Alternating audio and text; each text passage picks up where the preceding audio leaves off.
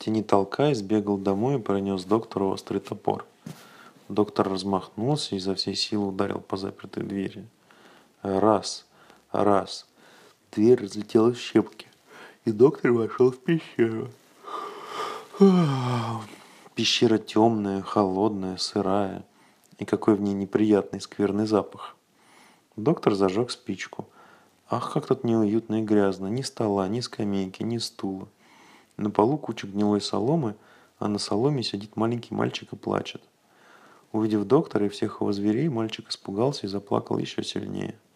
Но когда он заметил, какое доброе у доктора лицо, он перестал плакать и сказал, «Значит, вы не пират?» «Нет-нет, я не пират», — сказал доктор и засмеялся. «Я доктор Айболит, а не пират. Разве я похож на пирата?» «Нет», — сказал мальчик. «Хоть вы с топором, но я вас не боюсь. Здравствуйте. Меня зовут Пента. Не знаете ли, где мой отец?» «Не знаю», — ответил доктор. «Куда же твой отец мог деваться?» «Кто же он такой? Расскажи». «Мой отец рыбак», — сказал Пента. «Вчера мы вышли в море ловить рыбу. Я и он вдвоем в рыбачьей лодке. Вдруг на нашу лодку напали морские разбойники и взяли нас в плен. Они хотели, чтобы отец стал пиратом, чтобы он вместе с ними разбойничал, чтобы он грабил и топил корабли. Но отец не захотел стать пиратом. «Я честный рыбак», — сказал он, — «и не желаю разбойничать». Тогда пираты страшно рассердились, схватили его и увели неизвестно куда. А меня заперли в этой пещере. С тех пор я не видел отца. Где он? Что они сделали с ним? Должно быть, они бросили его в море, и он утонул.